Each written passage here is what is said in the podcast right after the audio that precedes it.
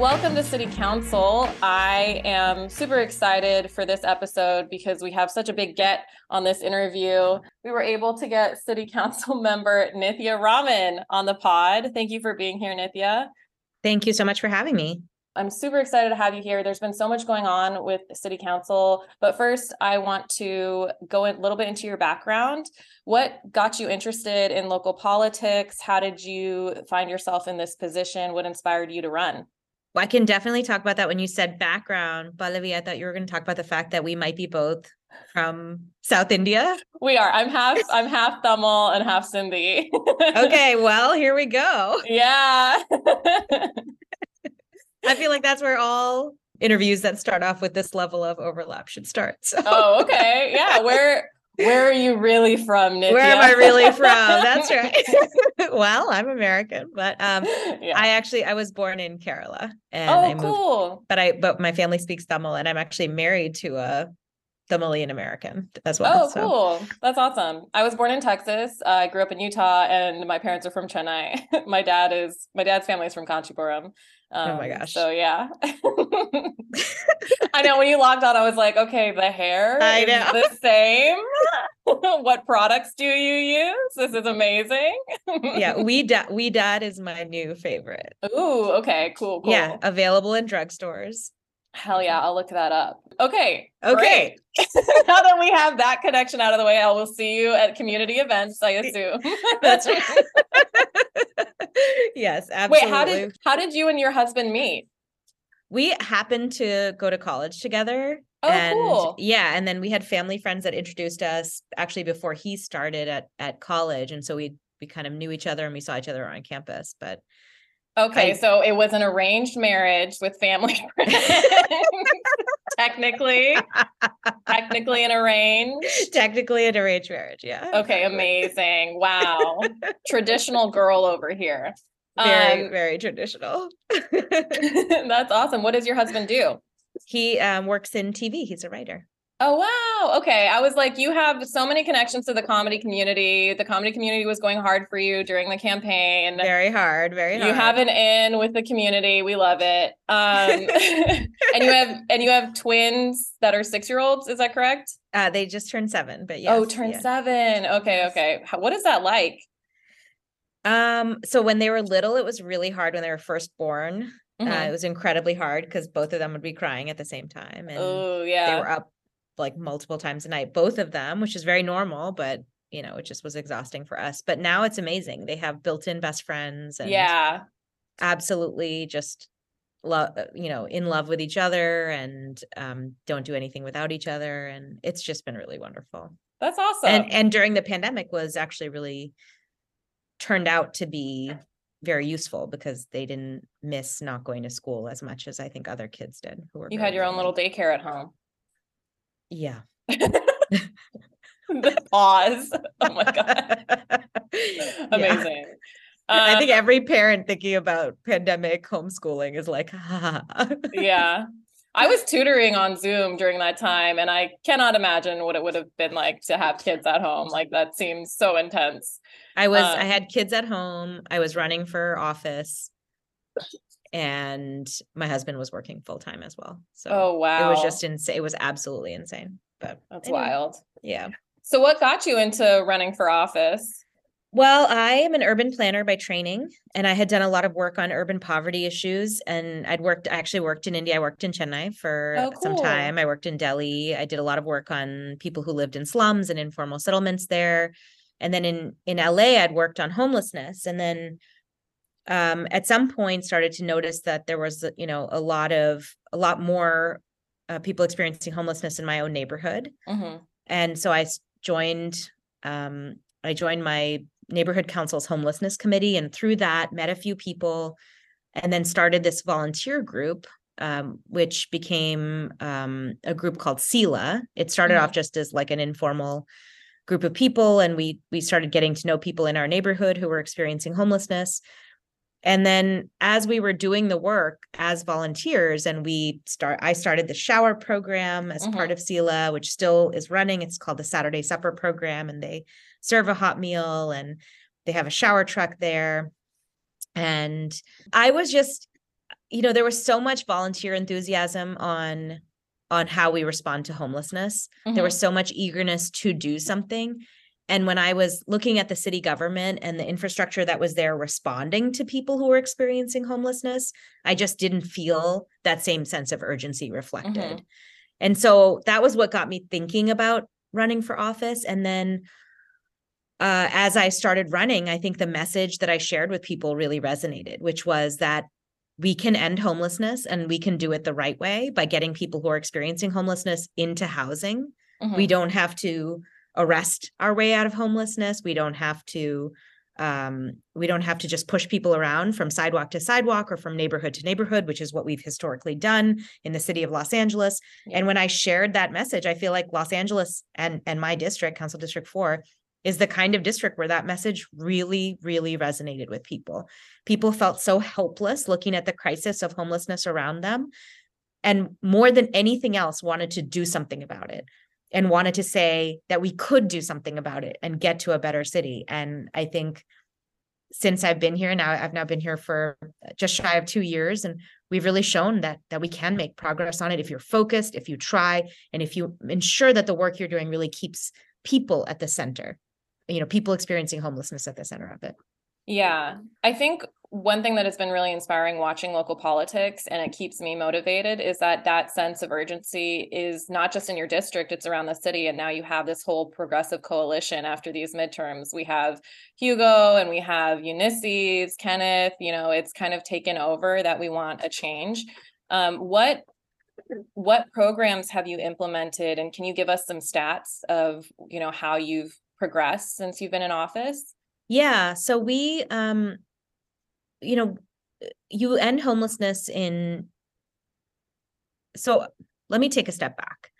I want to talk about the differences between homelessness in Los Angeles and in other cities, which I think is really important to understand. So Los Angeles, you have this real crisis of homelessness that is playing out on our city streets. You see tents everywhere. You see encampments in in so many neighborhoods across the city in other cities, even cities where there is a lot of homelessness, you don't see this kind of unsheltered homelessness. A huge percentage of people who are experiencing homelessness in Los Angeles are unsheltered. That means there's they're they're outdoors on this on the Mhm. street. And if you compare it to, for example, a city like New York, which has the same number or a little bit more, actually, a large, a, a slightly larger population of of unhoused people than the entire county of Los Angeles, there's actually way fewer people who are living on the streets. Mhm. And the reason is because they have built over time, because they were mandated to do so by a court case in the 80s, the number of shelter beds that you need for every person who's experiencing homelessness in the city of New York. And that system is not perfect either, right? Um, people who go into the shelter system tend to stay in the shelter system for a very long time. They don't move on to permanent housing, they don't move out of that system. But the reality is, so few people in the city of New York are living on the streets that despite the fact that Los Angeles has much better weather, Mhm. more people die of exposure on Los Angeles' streets than they do in the city of New York Right. right with the same homeless population and so i think what what we can do here locally is really to think about our response as one that has been far less muscular far less robust than the challenge um, than the than the scale of the challenge that we face and so what do we do in our district uh, what we've done is to increase the number of resources that we have available to us in the form of housing units and shelter beds. So we opened up a Project Room Key site after I got elected, and now we're working to trans trans um, kind of change that Project Room Key site from uh, from a temporary room key site to a long-term interim housing site for the district. And so we've been working with city departments to do that so that we have those beds available to us. We've also funded hotel and motel programs. We've uh, raised resources from the governor's budget and from and, and from other programs to basically bring more resources in the form of shelter for people who are experiencing homelessness throughout the district. And then we've used our team, and we have a big homelessness team in our office. I mean, we have three people, which doesn't seem like it's big enough, but they work with a whole network of outreach providers um, mental health uh, and healthcare workers, um, substance abuse, um, social workers. And and they essentially manage that entire system to help bring people who are experiencing homelessness in the district into those beds and shelter beds and housing units that we've identified. And so essentially it's like increasing resources and then doing the work to get people into those resources, right? It doesn't seem like it's rocket science, but that is really what the city needs to be doing in a very muscular way across the entire um, across its entire jurisdiction. And I think if we are st- if we're focused, if we can continue putting those resources in, we can really do it um, in a much more systematic way. And since I've been in office, we've housed um, over 250 people. Um, and we saw just in our first year, we only have stats from our first year, but we saw after double digit increases in homelessness in the district over the past few years prior, we actually saw a decrease in street homelessness for the first time in in the district since I took over. So I'm really excited. I want to see it go much further down. Yeah, Um, I want to see people who are in our interim housing sites move on to permanent housing, but you know, we're really seeing progress for the first time, which is exciting. that's awesome. And I also want to do, go back to the shower program that you started because I still recommend people to it. So that's, that's. Oh, yeah. That a lot, it's had a lasting impact for sure. And I Um, think that shower program too, I think for me, one of the reasons I ran for office was actually the experience that I had working with people in that program. We had to turn volunteers away. Mm, We had too many people who wanted to help yeah. in that program. And so it signaled to me that there was just this hunger in Los Angeles for positive change and for positive change that aligned with the values of most Angelenos. Yeah. You know, we want to do it the right way. We want to solve these problems the right way. We want to do it in a way that really meets meets the moment. And um it really like what I, one of the things I have um I want to focus on over these next next 2 years um is really to find ways much more systematic and kind of holistic ways for people to plug in and and and really help and and give back to their communities because I think that hunger is still out there. It definitely is. Uh, One thing that I wanted to ask you about was with Hotel Room Key, can you kind of go over the numbers for that? For, because from what I understand, it wasn't as like effective as, you know, some people hoped it would be. Can you kind of speak to the issues surrounding it and how you would want to kind of improve the process going forward? Well, the the program did house a lot of people. Um, it it it it got a lot of people indoors who were very very vulnerable on our city streets, and at its peak, actually ended up, I think, housing a, a couple thousand individuals or more. Mhm. And the speed at which the program scaled up, the speed um, at which the city was able to open hotel and motel rooms for people who are experiencing homelessness and bring them indoors quickly. I think for me, that was a really important test case to say, yes, if the city really responds to this like it's a crisis and the entire machinery is kind of reoriented around homelessness as a crisis, that we can actually see rapid progress. I think one of the challenges with Room Key was that, as with so many of the interventions around COVID, I think we didn't um, you know, some things we did really, really well. I think testing um, and uh, our initial vaccination program. I think the government at at every level really met the moment um, in many ways. Um, and I and I was and I was very happy with how easily I was able to get tested in the city. Um, and you know, when vaccines were available, that it was possible for me to get a vaccination and, and they really made it possible for everyone in the city to get a vaccination. But with projects like Project Room Key, um, you know, I think they got to a point where they saturated the number of hotel rooms that they found in that initial batch of of hotel owners that they had recruited, but they Mhm. didn't go further than that, even though Mm. federal reimbursement was still available. And I think we could have done more. We could have gotten brought more hotel and motel rooms online. And you know, I think we could have expanded the program instead of stopping it at at a somewhat arbitrary place. And I know even long before um months before I even started in my role, some of the original Project Room Key sites had already started transitioning back into hotels, regular hotels. There was no need for that. There was no need for that speed to kind of um, you know, take away these rooms. But I, do think that the program held lessons for us in terms of how do you mobilize all of these institutions in a in a kind of an emergency way um, and with a speed and with a focus that we hadn't seen from the system before, not just on addressing homelessness, but really in working to get people off the streets and indoors. Yeah, it, it seemed like, you know, we have such a huge homelessness problem. There's so, the population is so large here. So it's like sixty-six thousand versus the number of shelter beds available. Do you think that given this new progressive coalition that we have within the city council, that they're gonna be, you know, maybe something we'll see to kind of combat things like forty-one eighteen, you know, to, to maybe take over work, you know, workspaces and convert those. Do you see that as like, do you have an optimistic vision of that for going forward with this new city council? yes, I I do have I have a lot of hope for this moment for sure.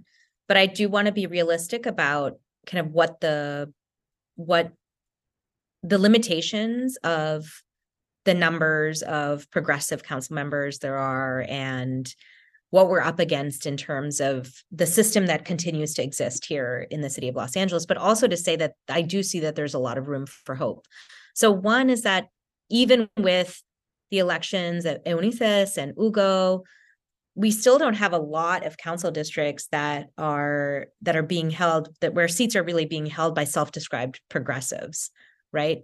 Um, and I would say that the majority of the council still wants to have, you know, um, the expansions of 4118 that we saw over the last two years, or the reinstatements of 4118 um, that we saw over the last two years. I would say the majority of the council still wants to keep those in place, still wants to continue putting in new sites uh, where they want to ban camping in their own districts and still sees that as a useful tool to combat homelessness in their districts. Where I do see a lot of hope is that even though we don't have the numbers to undo some of the bad policy making that we've seen over the past few years, particularly um, the focus on a district by district approach to homelessness, we have a new energy from a new mayor that wants to centralize our response to homelessness. I would say that, you know, I've had so many conversations already with the mayor elect and her team about what they want to centralize in their office that that currently is left to council offices to do. So for example, here's like a really basic thing. In a city that's facing a homelessness crisis, the search for new interim housing sites is largely left to council offices right? So my staff is out there. When i first got in got into this seat i started calling with my staff and i started calling hotel and motel um, uh, owners in the district one of my staff members dressed up in a suit had and we couldn't even get business cards from the city in time he like printed up kind of fake business card not fake they were his real title but he printed them up himself at a local coffee shop and just like walked from um, you know, walked and drove to all of the hotels and motels in our district and like handed out his cards wow. and talked to them one on one and finally found a hotel owner who was willing to um to to to join the program. Now, in a city where the entire city machinery was mobilized around what is the single biggest crisis facing Los Angeles, and I think everyone in LA would agree that homelessness is our single biggest crisis right now. Why is the fight the finding of interim housing beds or interim housing sites or opportunities left to individual council offices? To me, that makes zero sense. Uh, and I think I've been really excited about the fact that we have you know uh, a real energy in not just these new council offices coming in but also a new mayor's office coming in to say let's build a new city machinery that is designed around expanding beds expanding housing and getting people off the street as quickly as possible as safely as possible and making sure that they can be indoors. Um, and i'm really really excited about that I am also excited about it, but I am also skeptical because our new mayor, Karen Bass, while I'm very happy she defeated uh, that billionaire Grove creator, I am also concerned because she is for funding the LAPD and expanding their budget and has been pro police. And I recently had a really terrible experience with police citing 4118 sweeping my neighborhood. And I know that they work in coordination with sanitation crews. So is there a little bit of like contradiction in her policies, do you think? How do you feel like the the role of the LAPD what do you think their role is and what do you think it should be in terms of addressing homelessness one of the biggest goals that I had in addressing homelessness in my district was as much as possible to take police out of our homelessness response, right? So when we talk to senior lead officers who served the district, uh, or or who served neighborhoods in the district, they would tell us anecdotally that 40 to 70% of their time was spent in responding to calls about homelessness that did not involve violence or weapons or anything that you'd need an armed officer present for. It was literally people calling about an unhoused person, maybe an unhoused person having a crisis of some kind, but most of the time just calling about an, the existence of an encampment, right? That's not a good use of our city's dollars or our mm-hmm. people's time and it's they're you know our LAPD are not trained to address most of the issues that that lead people to be on the streets. And so in in I think we can you know what we've done in my district is really to try and have a response that is robust enough that we can you know when when we have calls about homelessness that we can actually have people who are trained to do that work and to be able to do that work to go out and call uh, respond to those calls rather than LAPD. There is a formal program called the Circle program, which has been a pilot program that's been instituted in a couple of different neighborhoods. It's in Venice, it's in Hollywood, and now it's expanding actually to cover Council District 4 parts of Hollywood, as well as Los Feliz, which is really exciting and that will actually route 911 calls to unarmed responders um, who are trained okay, to respond to issues related I'm to homelessness. Loving this. Yeah, which is really great, right? Really yeah. great. Um, and so I think there are there are definitely ways in which the city has been working totally in a piecemeal fashion. I'm not um, defending the city and saying that we've done enough on this issue, but definitely the city has been working to try and find alternative responses to these kinds of calls and to actually make sure that those calls that are coming through 911 are actually going to these you know more appropriately trained responders instead. And i think we can think about expanding that citywide. Uh, so I think if you're talking about the role of LAPD in homelessness response, I think that the biggest thing that a council office can do or that a city can do is to really do the work in terms of homelessness response. I feel like a big part of the reason why we see LAPD out there a lot is because the rest of the departments and the rest of the nonprofit providers and the rest of the elected offices are not doing their work. The Department of Mental Health, for example, is an LA County department, right? So if someone is having a mental health crisis and you call LA, uh, the uh, Department of Mental Health's urgent line, they will not be able to send someone out to you for multiple days. That's how the system is designed right now. Yeah, that's rough. You know, that's really, really rough, you know? So we have like I I I think we need to get for anything that is not related to violence or something, a situation where people have weapons, I think we can create a system where LAPD is not required for those situations but we have to really work to create that system. What do what do the elements of that system look like? How does it work?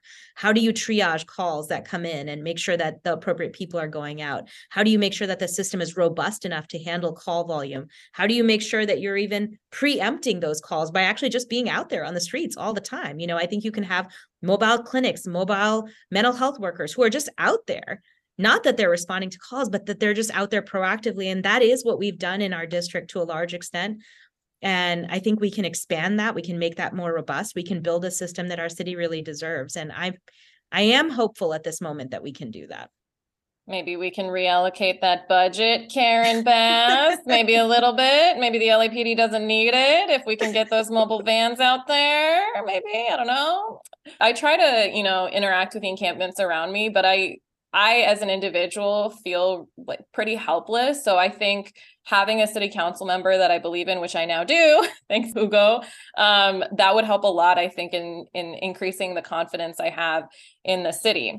Speaking of my confidence in the city council, can you give me the tea on what is happening with Kevin De Leon and Gil Cedillo? Because why are they still there? What has happened? Do they think that we have forgotten? What is going on? These men were like, let me take a break. And then now they're not representing their districts, right? They're just, the police are at your city council meetings.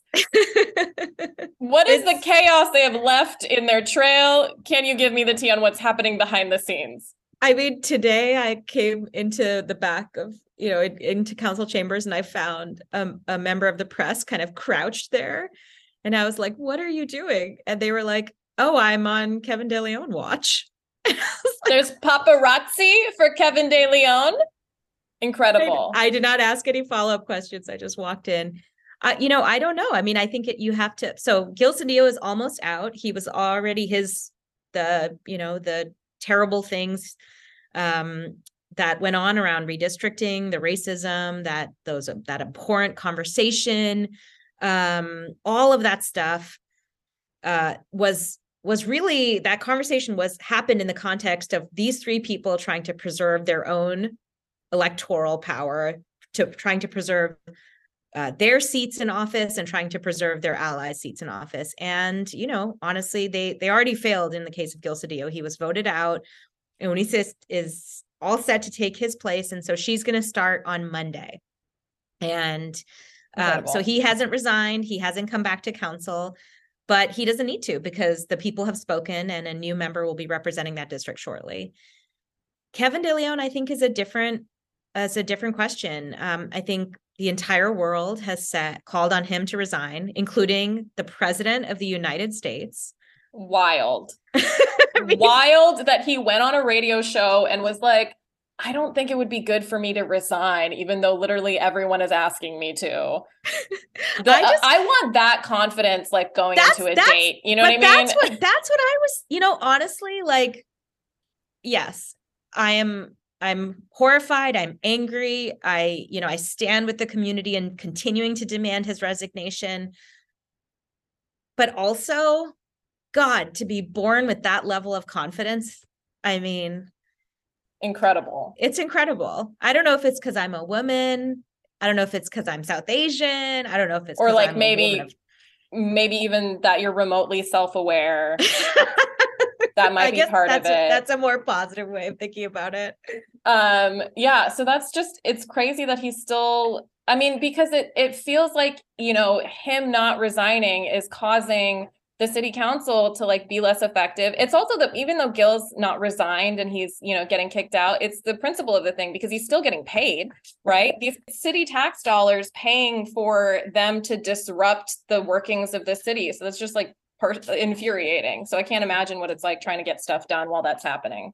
Yeah, and I think one of the bigger issues here also is that we had this moment, the tapes came out, and already there has been such a lack of faith in our in in our local government, right? So we've had multiple council members be indicted by the FBI and get arrested. We've had a situation where we've seen a crisis on our streets that's been worsening year after year. And I feel like we have a situation here in Los Angeles where a lot of people don't feel a lot of trust and faith in their local government at all.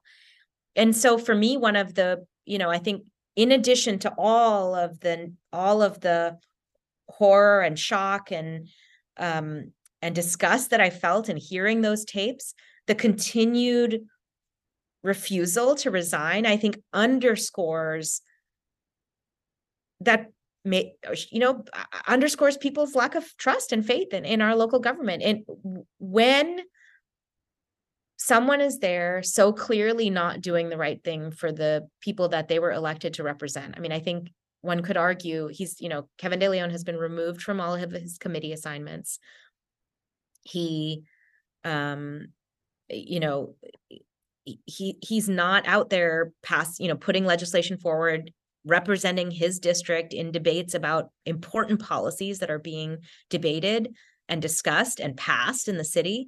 Um, we, you know, we have a big, big moment ahead as we try and put together, cobble together tenant protections before the end of the COVID state of emergency. And that's going to be a really important and tough conversation. And Council District 14 constituents' voices are not being heard in those debates because he's not there. And so, you know, I think to me, it's just it's sad. It's sad. And, it, and I think it reinforces people's lack of faith in the government. And I hate that because I want people to believe that government can do better. I want people to believe that people will get elected who are not there because they want to serve themselves. It's because they really want to serve the people. You know what? You've convinced me. I'm unfollowing him. So I'm so glad deal that we spoke. that. I'm so glad that we spoke. I know his thirst traps have just been keeping me going, but now I'm gonna unfollow. One of his last, um, I think Instagram videos or whatever, some social media post was uh, with um, Bad Bunny. So No way. He's got Bad Bunny pull. Bad Bunny would not approve of this. no, way he Bad just Bunny. gave Bad Bunny a certificate on behalf of the city Oh. of Los Angeles, and so that was one of his last last posts, I believe, before all of this went down. So I I do, you know, I understand why people continue to follow him because I feel like Ba- I who mean doesn't love Bad Bunny? Benito would not approve of what is happening. So Yeah. resign Kevin De Leon. Okay, you um brought this up, so I wanted to talk about this. Um there in terms of tenants protections and eviction protections, um, can you kind of clarify because I was a little bit confused um in what happened with voting. I know that there have been some controversial votes recently. Can you kind of explain what is happening with tenant protections and eviction um protections? I think it was, you know, delayed until February. Can you kind of explain that? Yes. So actually today was a big day for for those questions. And I think it's important for people to understand where we are um, in terms of thinking about the COVID state of emergency and the related um, uh, eviction protection. So we have a we have an eviction moratorium here in the city of Los Angeles that is connected to our COVID state of emergency. So basically, because there is a state of emergency, the city was able to pass a temporary measure limiting when and how a person who's in uh, a rental unit can be evicted. And there have been prior discussions about ending that eviction moratorium. It's, you know, Los Angeles has had the longest moratorium on um, on evictions, I think, in the country, I believe. Um, and so there were ongoing discussions about when to end that eviction moratorium. There was a lot of back and forth about it. A lot of people on the council wanted to end the moratorium quickly. There was pushback from myself and a few other council members to say we can't end the moratorium without having tenant protections in place. And so the two were moving forward in a linked manner. The council members who wanted to end the moratorium had the votes to end it. But because a few voices were there who were saying we have to pass these additional protections, we those the uh, protections were basically linked to the um, linked to the end of the moratorium and we're moving forward in council together. After that that process, that discussion took place, um, the tapes were tapes came out. And so the deal that had been worked out where these not the deal, I don't know, it's not a deal, but just, you know, the the kind of the protections that that that everyone thought would were agreed upon and the end of the moratorium that that had been agreed upon suddenly everything was thrown into a little bit of chaos. But there was still a push to end um end the end the moratorium. And today actually there was a vote to end the covid not to end the moratorium but to end the covid state of emergency. And so many people wanted to end the covid state of emergency that instead what ended up happening was that the mayor essentially wrote a letter suggesting that there was a firm end date for the COVID state of emergency. And so that end date that the mayor wrote a letter in support of was February 1st would be the last day of the COVID state of emergency. So automatically the the eviction moratorium, which is linked to that COVID state of emergency, will now end on that date. I voted against that firm end date, as did two other council members, but the end of the moratorium, uh, the end of the COVID state of emergency passed easily through council, right? And so now what remains ahead is really to say, um, how can we get these protections in place and how can we make sure that the protections are enacted with an urgency clause so that they're in place when the moratorium lifts so that people who are in those units have additional protections that they didn't have before the pandemic that will hopefully prevent evictions from happening. I also want, I also want to be very, very clear that um at the end of the eviction moratorium, that doesn't mean that all of the rent debt that you accumulated during the pandemic is immediately evictable debt. Right? So let's say you've accumulated a couple of thousand dollars worth of rent debt during the pandemic. At the end of the moratorium, that basically starts a clock and you either, depending on when you accrued that debt, you either have six months or a year to pay it back. And only new debt that you accrue after the end of the eviction moratorium is evictable debt. And then, and then, at- and then we have a year to pay back the rent debt from the previous period. So I think I've heard a lot of people who have been very concerned saying, I have, you know, I have a couple thousand dollars worth of debt. I can't pay it back right away. And we've been getting calls into our office and I've been, we've been trying to reassure people. It doesn't mean that you have, to you owe it on February first. It's that you have, that starts the clock ticking for a year-long period um, in which you have to pay it back. okay, I have two questions. Yes. one Sorry, I know it's, I know it's confusing, but it's very hard because we're basically going back and forth in the council um, and trying to extract additional protections from this process. And it's just been a, it's just been a long process.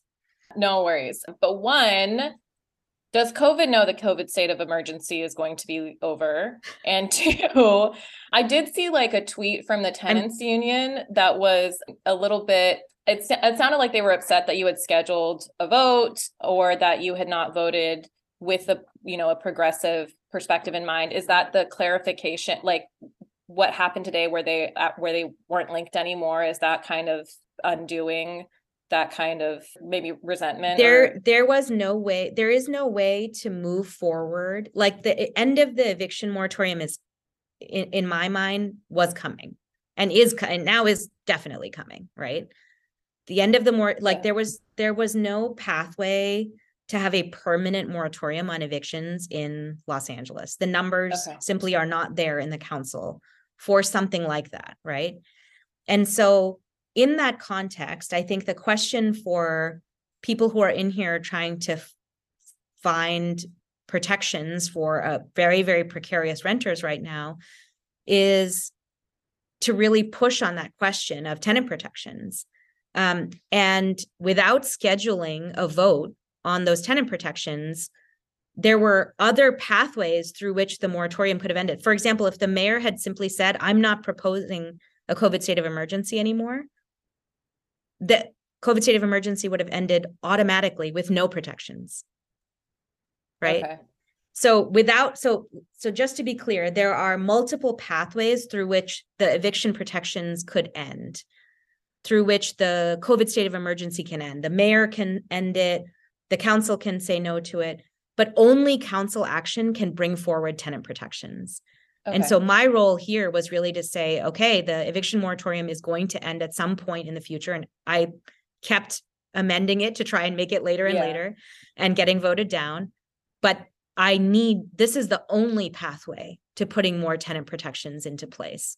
And I think it's important that we fight for them to sit by and to do nothing while the inevitable happens and tenants are out on the street to make a point Yeah, so, you know it just like that's not I, you know i feel like i'm here because i want to exercise progressive power to make sure people as, are as protected as possible and i will do everything in my power to do that. So what tenant protections are you pushing for? so the the the thing that i think is most likely to um have the support of the full council is uh is universal just cause protection. So right now there are this means that people can only be evicted from their homes for a certain set of predetermined reasons. Um and that anything outside of these reasons uh you know means you you can't evict someone. And if you do evict someone uh for for for for for for other things then you have to provide a relocation fee. And so this just cause protections were limited to people who are in RSO units. These are rent stabilized units, which are the majority of the city's housing stock, but there's hundreds of thousands of people who live in non RSO housing stock. And for all of them, there are basically almost no renter protections on the table whatsoever. And so adding universal just cause to those hundreds of thousands of residents, often some of the, our most vulnerable residents, I think would be a very, very powerful protections. Um, there are two additional protections that are being discussed right now, but there's no agreement on the council of what version of these protections will pass the full council. One is a relocation, um, uh, is basically a a relocation fee that a landlord has to provide to a tenant if they raise the rent over 10%. So it would be basically, it's called a, it's a relocation fee for economic displacement. So if you're raising the rent a huge amount and your tenant is being displaced because of that rental increase over 10%, you have to provide a relocation fee to them if they need to leave your unit as a result of it. The second is a floor under which you will not be evicted if you owe rent. So the report that came out from the housing department proposed that one month of rent um, is up to one month of rent is not evictable debt. But I'm not sure what will have the votes to pass full council, right? Yeah. What is the floor under which um, you you can't be evicted? I think both of those are very, very powerful protections for renters and and really worth fighting for. I'm I'm going to be fighting for the fullest, most robust version of those protections, but you know, I I think it still remains to be seen over the next few weeks about what has the votes to pass. Okay, and then I just really quickly wanted to talk about transit. Um, we were talking about implementing Vision Zero in Los Angeles because so many people have been killed in traffic related incidences, two hundred ninety-four people in twenty twenty-one, which was a twenty percent increase over the previous year, and pedestrians were one hundred thirty-two of that. One of my friends passed away um, because of a hit and run, and so this is something so that's like sorry. Thank you. This is something that's pretty important to me. Um, where, where do you think we go from here in terms of protecting pedestrians, addressing traffic related incidences and trying to get down to zero pedestrian deaths? Yeah, this is a great question and it's a big question. Um, and I think there's a lot of pieces that need to move forward in, in order to really protect people who are users of our city streets and sidewalks who are not in automobiles. One, and I can talk to you about a couple of pieces that I think are important. One is that the city of Los Angeles has a Department of Transportation that is supposed to design better, more protected streets.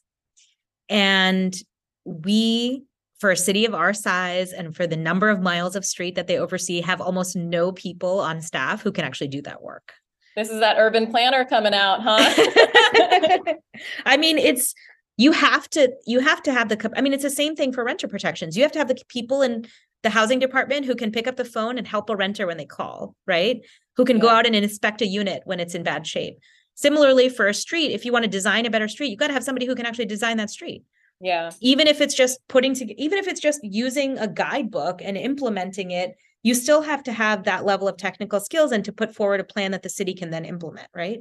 We simply do not have those positions. And one of the ways in which i've been pushing on this is to increase our allocation in our department of transportation for people who are skilled at doing active transportation planning that active transportation is anything where you're not in an automobile right? Yeah, um, and I think having more of those people will enable more council offices and more, you know, neighborhoods in the city to have interventions which can make streets safer, which can make intersections safer, and which can help us move in the right direction.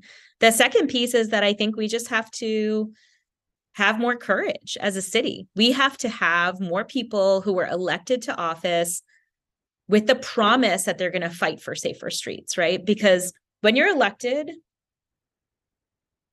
on the basis of of talking to people about what your priorities are and people say i agree with those priorities and i'm going to hold you accountable for those priorities that's what you're going to fight for and i'm excited because i feel like uh, you know, both Hugo and Eunisses were talked about these issues a lot, have a big crew of people who supported them in their campaigns, who really care about these things.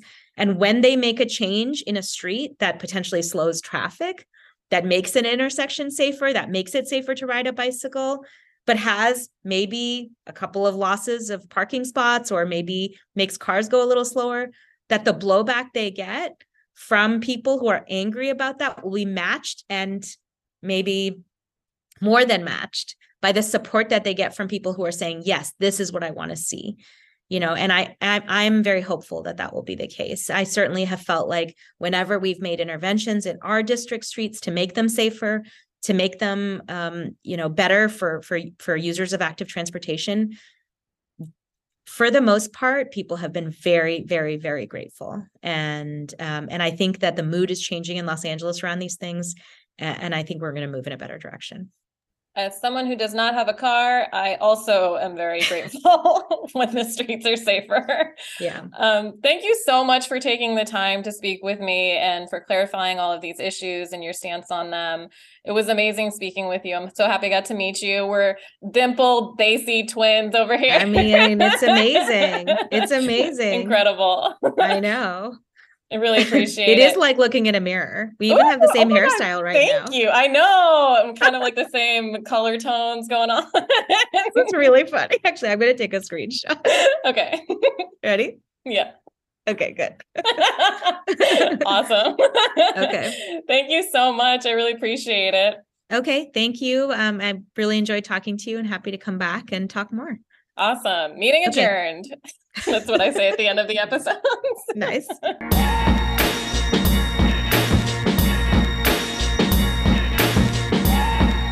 This episode of the City Counsel podcast was written, created, and produced by Pallavi Gunalan. That's me. The music was written and produced by Ruby Ibarra. Be sure to follow us at City Counsel, spelled S-E-L, show on Instagram and Twitter for more weekly podcasts and live stand-up comedy shows.